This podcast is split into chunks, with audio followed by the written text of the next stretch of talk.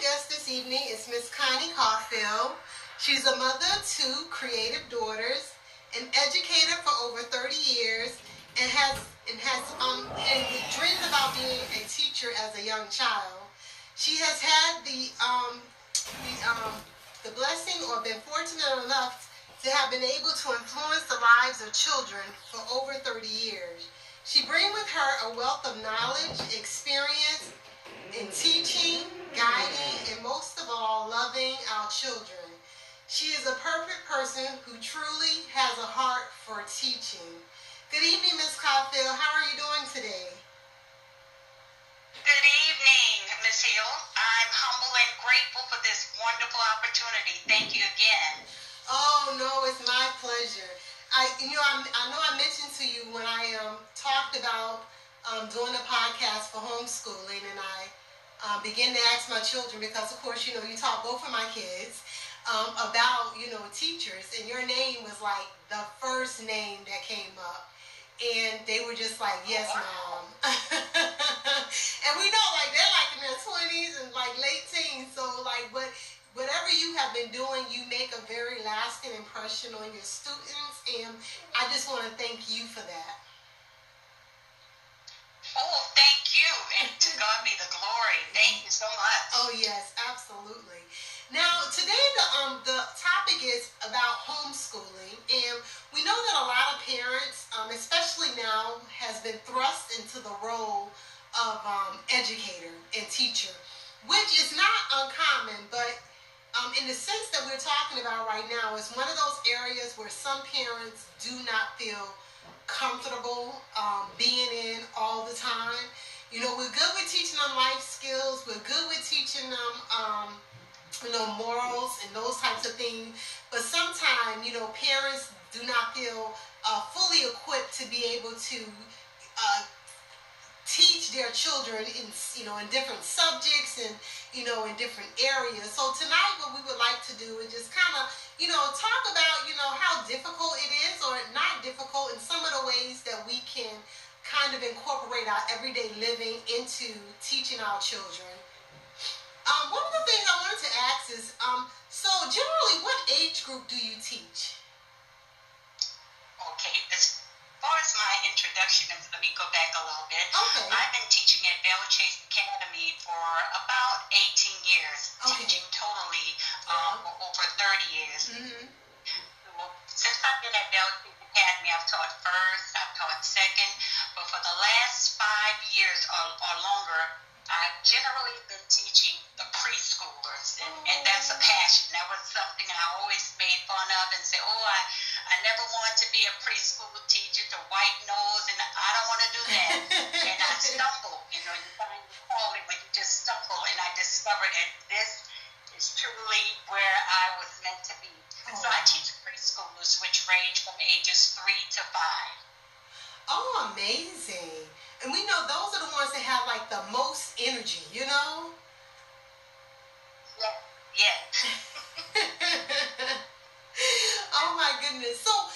Having had such a wide range of ages because the second grade goes up to, well, they're about eight years old. Is that, is that about the age group?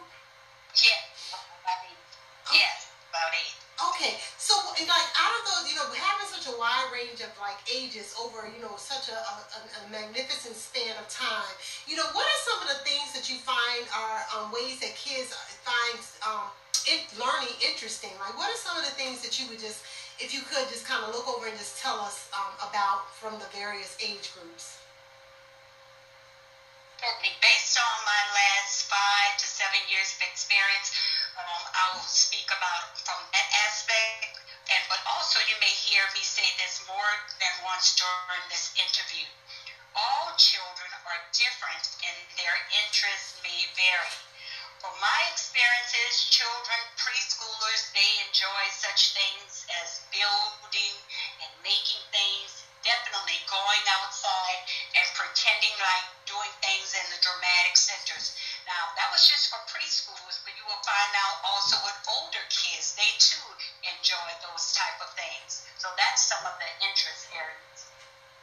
Okay, you know that's so um, interesting because like most most adults also learn better when they're able to, you know, move around and put their hands on things and, you know, um, have some type of interaction. And um, I, it's just so interesting that as we get older, we sometimes forget that, you know, those are some of the things that bring us joy and help us understand like our environment and world um, so much better. So just looking at that is um, as a as a homeschooler, as a parent that's going to be homeschooling their children, you know, just incorporating some of those simple things. Now, having a homeschool um, location in, in the home and some of the essential items, like what do you recommend? Well, some of the essentials I'm going to speak from it from two aspects. One of it is the, the general, and then I will talk about the more tangible.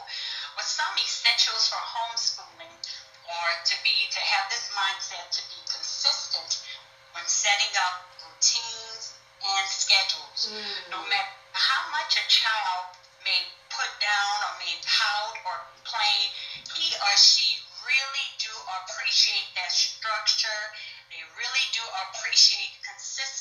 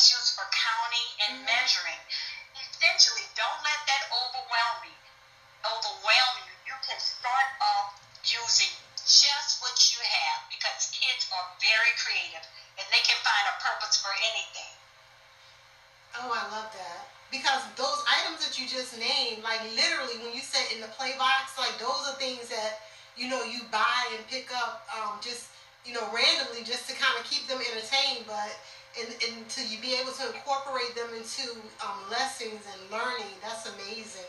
And I love the fact that you said that it has to be, um, you know, our attitude with our children has to be on purpose, you know, and to provide sincere, positive praise.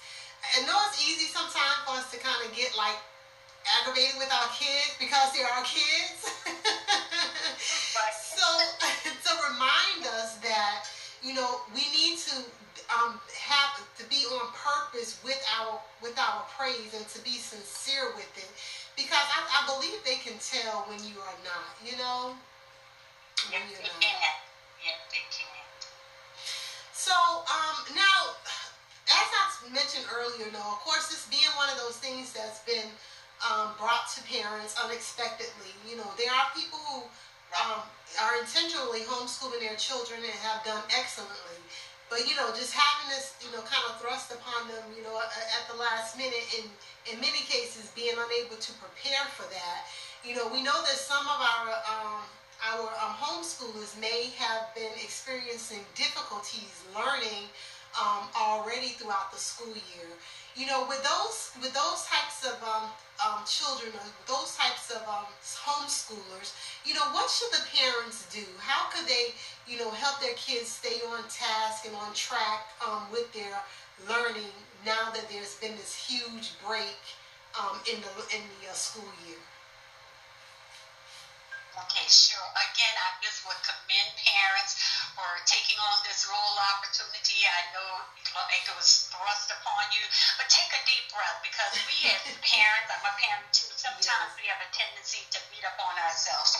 But don't do that. You have to stay focused and you're the role model for this child to look at you for some time. Mm-hmm. But if um, as a parent, if you notice that a child is having difficulty in a subject, you know, some of those simple things. Here are some suggestions. Um, by talking with your child and observing your child, you can formulate a list with them of some of their interests. Okay. Now, yes. once you do that, you can see that with your child learning style, every Mm-hmm. child learns differently. Some people have strengths in one or more learning learning style, and some is um, one that um, that really may stand out. We as educators, we use what's known as VAKT, which is the visual. Some kids learn better; they have to see it and see it and see it in picture form or however. And A for the auditory, they have to hear. They have to keep hearing, especially with young kids. Repetition is really critical. And the K is for kinesthetic. Some kids learn by moving. They're Mhm. better learners.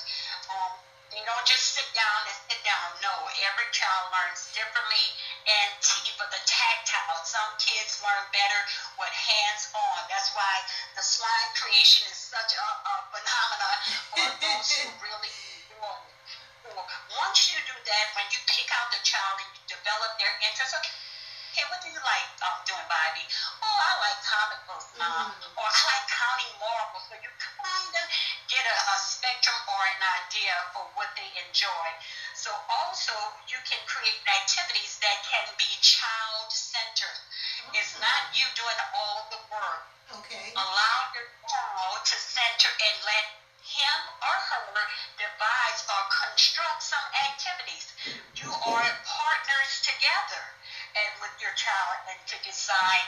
activities.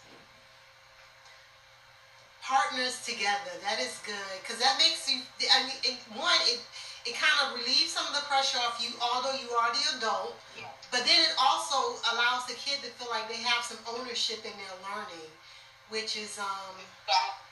which is amazing. It's, and, um, and a lot of times, especially now with with um, with the children being home, you know, it's easy to be in your room or you know doing the things that you normally would do on a weekend, but to incorporate them into their learning, not just saying here, learn this.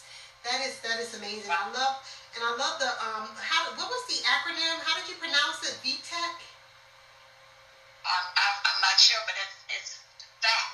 V That. for visual, Uh-huh. A for auditory, Yes. auditory, K for kinesthetic, that's movement, and Uh-huh. T for tactile. Okay. And like I said, we are partners because you can easily say, okay, push your child in front of the, in front of the TV Uh-huh. or the remote control, the Game Boys, but Right. we don't want them to regress so um, so severely that when it is time for them to come back to school in a normal setting, you know, they'll be um, more difficult. Okay. So we want to make this smooth transition as much as possible. Right, and this goes for both um, student learners who were um, who were really good, as well as for student learners who may have had some difficulties. Right, like um, we want the same kind of um, involvement for them both. So that is uh, that is really good. So um, for parents who um, need to get more understanding for a particular subject um, that they may not they may not be necessarily good at. You know, are there any resources that you would recommend um, that they may go check out or that they could potentially um, look at to kind of get more confident about a particular subject or anything? Well, it's not just one. I'm telling you, with the digital age, there's a plethora of resources. Right. even though a parent may feel like, well, my child is not good in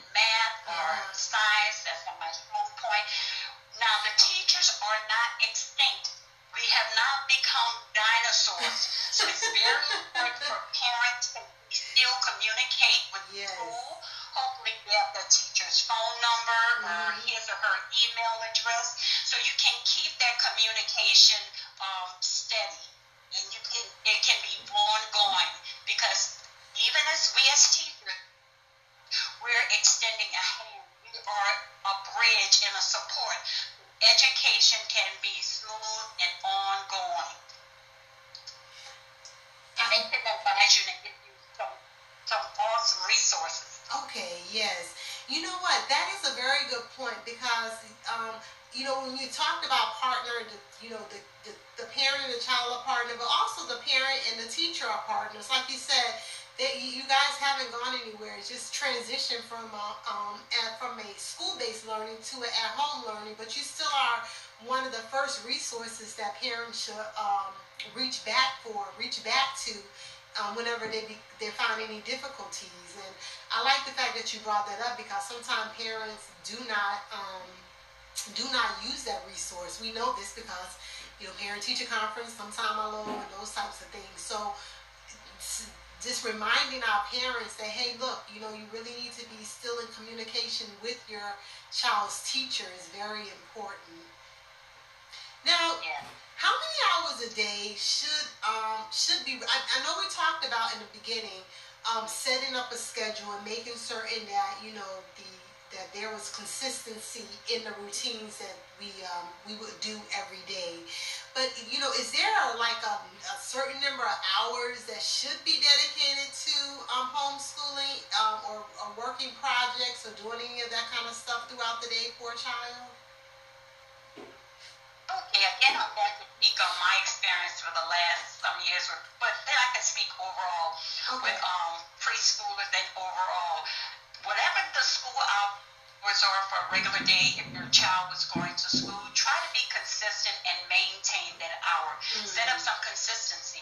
Now, initially, you are the parent, so you is going to be more parent centered, so you can set up that framework, that structure so they'll know what's expected. Okay, mom, after we have breakfast, what are we going to do next? Right. So if you're posting it and have them have them be a part of it, you know, try to stay close to what's um, expected from school to home, uh, so it'll, it'll be an easy and smooth transition. Again, from my um, experience for younger kids, they have short attention span.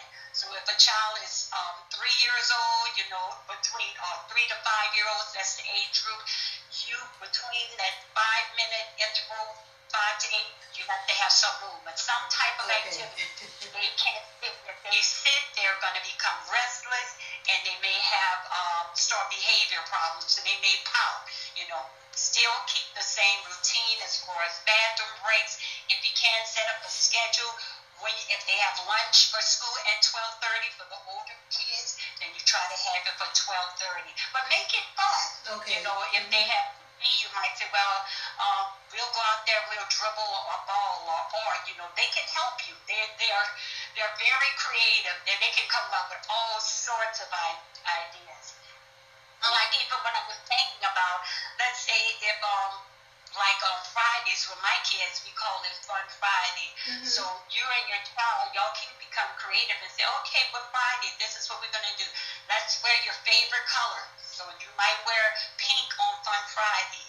Your uh, uh, W, you might have to um, call it uh, Wet and Wild. You might deal with nature or you might deal with water, but still have that consistently consistency because if they were at school, it wouldn't just be a one hour school day. Right. So we want to keep that same consistency. Okay. Yeah. That's a very good point. You know, I just even thinking about that, just making certain that the day is similar to what they've already been used to, have already been um, exposed to um, through school, making certain that their day remains kind of in the same fashion as that. So that leads me to my next question, which is the TV and internet. Um, you know, I, I guess it can be utilized for some of those uh, resources and things, but you know, how would you recommend incorporating it into uh, um, homeschooling?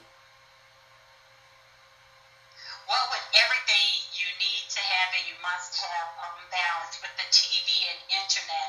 I was speaking with a coworker and she informed me, you know, with Channel 12, in the New Orleans area, the PBS, there's a lot of channels that teaching and doing um, studies or activities on ELA and math, so that's good too. And okay. with the internet, if you have a stopwatch or we have what's called um, sand timers, you know, okay, you do an activity for this, and when the sand timer goes out, and there are intervals with the sand timers 5, 10, 15. Then you're going to come back and we'll discuss or we'll do something else. So it is good in a certain aspect. It's all good. It's resources, mm-hmm. but um, you know, so we can kind of switch it up a bit. And even with that, with when i'm thinking about the schedule. Some kids, they're not used to wearing uniforms. They just put on anything. Right. So to incorporate to kind of motivate them, well, okay, this day we're going to wear our uniforms. Okay, your choice, we're going to wear pajamas. You know, kind of spice it up. Okay, there are different yeah. things that you can do. Look at it as a different adventure for your child, you know, and close, uh, also bonding with your child. Right. Right. You know, that's so funny because I had a, a friend on Facebook who um, actually woke her child up and he had to wear his uniform just so he could get into the mindset that um, yeah, yeah. he had to go to school. yeah. So, so that is really uh, that. I, I guess it, it really is about the mindset. So if you do let them get up and just remain in their pajamas all day, you know, you're probably going to end up with the results of a pajama person. so, uh, keeping that in mind. Standing materials, you know, when you get up in the morning, hopefully, I know I deal with preschool, sometimes they don't wash your face, right. brush your teeth. Yes. Same thing, because some of them, they, they don't do that. Right. So that, that bothers Yeah. That is good. I love that. So, um, talk about some activities early on that will get kids to um, into learning. You know, taking them outside for walks and those types of things, incorporating them into um, the learning process. Um, even with kids who may be having difficulties um, with some subjects, you know, talking to them, you know, finding out what what interests them, and then trying to incorporate that into the learning process. You know, but is there anything else that we could um, that we could look at to also get kids interested in learning overall, not just a particular subject, but just the whole process of learning? Well, yeah, um, with everything and every subject, you can find something useful for it. Even if you're going to get some food from McDonald's and they mm. have French fries. Okay. You know, you can think about just have this take off the parent hat and kind of put on the teacher hat. But one of my favorite things what made me go into teaching is seeing learning through the eyes of a child. Oh, yeah. Okay, you have this of French fries. Okay, let's do some predicting.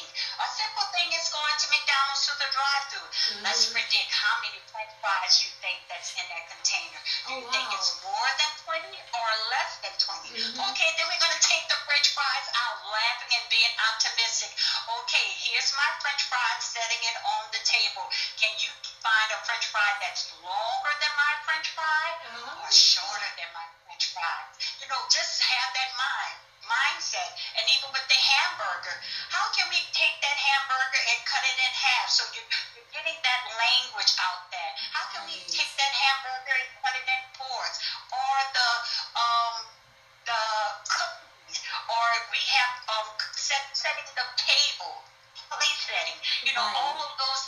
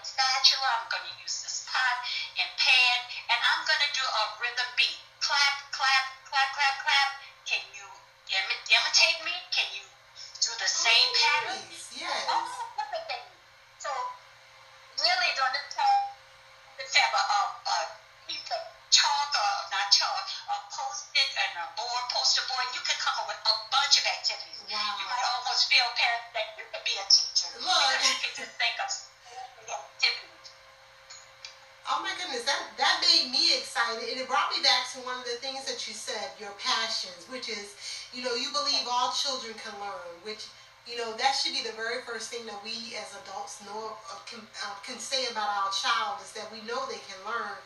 And then the other thing is to plan and implement activities that you also said was a, was one of the things that you uh, passion, was passionate about. And then the third thing was create, communicate, and seeing through the eyes of a child. And just you going Oh, through, yeah right? The scenario, even at McDonald's, it's like something that I wouldn't have thought about. You know what I mean? So it's one of those things like you, you're helping us have like little memory jog, joggers that says, you know what? These simple everyday things that we do in our life can be learning tools. And I, I think that's yeah. really amazing. That's really amazing. Yeah. So, um, overall, what is the number one thing that parents need to keep in mind when they are homeschooling their children during this time? Well, one of the things, like I said, don't beat yourself up, parents. Yes. You know, take a breather Right. when your child will try to do just like our kids. If we're doing something wrong or we messing up, they're quick to correct us, but we want to always do it in love. At times, kids may try you and test you, so you may need to be firm, but that doesn't take take away the fact that you love them. Yes. So the one overall thing that I would tell parents, you know, to be flexible. You know, everything doesn't have to be in a box. Breathe a little. If things change, if it's a rainy day, just because it's raining, okay, we're going to shut the blinds and we're going to sleep. No. Learning Mm. still can take place. Right. Being flexible. Yes. Oh, I got this. I have this of laundry set up. Oh my goodness. What going to? You're going to get your kid or your child and you're going to sort. You do the socks and can you sort the socks? Take all the socks out? Can you do a pattern of the socks? How many long sleeves? How many short sleeves? How many pairs? Come on, we're going to clean out your drawer. What do you find? Do you have more um, um, pink shirts or, you know, just the the gamut, the will of creativity is endless. So the overall thing is be flexible. There's a plethora of resources out there, of web, of apps and websites, online books for learning, PBS, so you're not in this alone. I love Don't beat yourself up. Mhm. We are here. Ms. Caufield, I thank you so much for taking time out to just share with us your experience, to give us some knowledge, and to encourage us um, as we, you know, deal with the homeschooling situation for our children. I love the fact that you can just feel and hear the passion in your voice about this subject, about the subject of being an educator and a teacher. And I also love the fact that you have just given us, you know, like um, a little the jewels that you dropped into our our minds right now that you know we're trying to make this thing so overcomplicated but if we could just really see through the eyes of a child that we will have the the um the tools necessary to help learn um, I want to just end the show with you just, you know, telling us or saying anything that you would like for us to, to like to leave with the um, listeners tonight. And then after that, we're going to sign off and we will see everyone next Wednesday. But thank you again so much, Ms. Hill. Parents, I want you to just take heart and know that you are your child's first teacher. I can speak from my own experience. When I first had my daughter, I wanted my mom to be there, but my mom had to go home. So then the real teaching started. I had to get to bond with the baby and how to get her to grow and, and burp and change her diaper. So this too, it's the same child, but it's a different transition. Patient with your child, be consistent, offer true and authentic praise, Yes. and be flexible. And have a great remaining of this new year. Thank you again, Ms. Caufield. And this was a 30 minute life coach podcast for April.